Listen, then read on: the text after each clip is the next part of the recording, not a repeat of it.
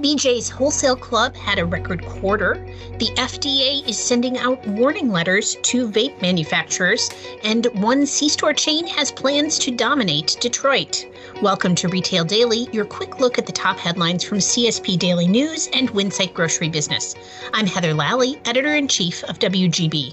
And I'm CSP's editor in chief, Steve Holtz. BJ's Wholesale Club recorded historic third quarter profits as same store sales increased by 9.7% year over year, prompting President and CEO Bob Eddy to tell analysts that, quote, this was the most profitable third quarter in our history.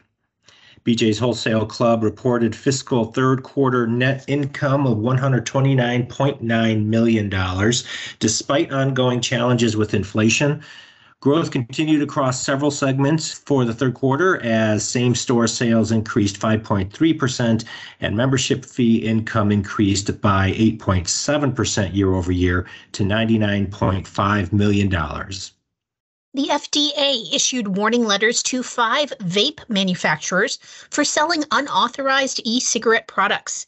Each of the 15 different products was packaged to look like toys, food, or cartoon characters and is likely to promote use by youth, according to the agency.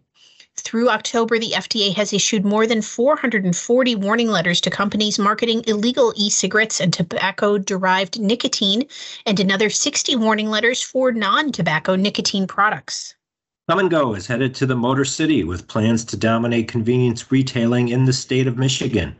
The retailer plans to build 50 locations in and around Detroit over the next several years.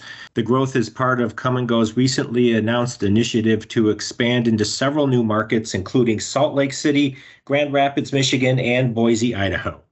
Sales of private label items are soaring as shoppers look for deals amid double digit food inflation. The Winsight Grocery Business team toured this week's Private Label Manufacturers Association trade show in Chicago and identified several trending categories. Chief among them were plant based foods, sustainable products, pasta, wines and spirits, and more. C-store retailer The Spinx Company achieved an exceptional score in the sandwich cooler portion of the 2022 CSP InTouch Insight Mystery Shop. The Greenville, South Carolina based chain uh, maintains a rigorous cleaning schedule and keeps a close eye on cooler temperatures throughout the day. The company also hangs its hat on a creative approach to menu development in its fresh food offer.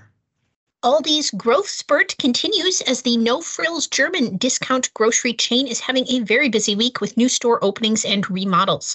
On Thursday, the discount grocer opened its newest store in Lafayette, Louisiana, which is part of its aggressive nationwide plan to open 150 new stores this year. On Wednesday, the grocer welcomed shoppers back to its renovated McKees Rocks, Pennsylvania store, which is located on Chartiers Avenue.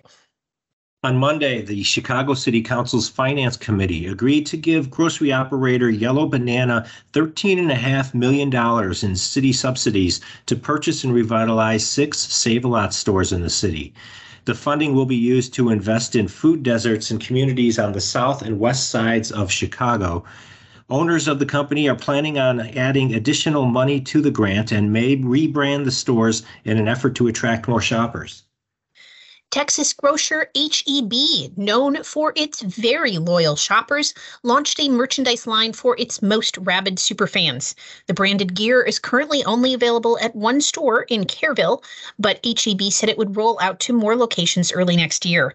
The grocer is selling HEB branded t shirts, socks, baby clothes, hats, coffee mugs, shoes, stickers, and more.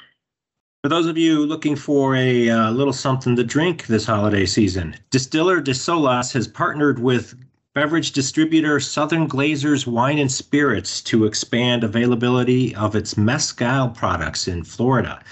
De Solas is handcrafted from the Salmiana agave plant in Mexico, creating a distinct mezcal and flavor profile, the company says. And that will do it for today's episode of Retail Daily. Subscribe on Apple Podcasts, Spotify, and more for your daily dose of retail news. For more on these stories, visit CSP Daily News or winsightgrocerybusiness.com. I'm Heather Lally. And I'm Steve Holtz. Have a great day.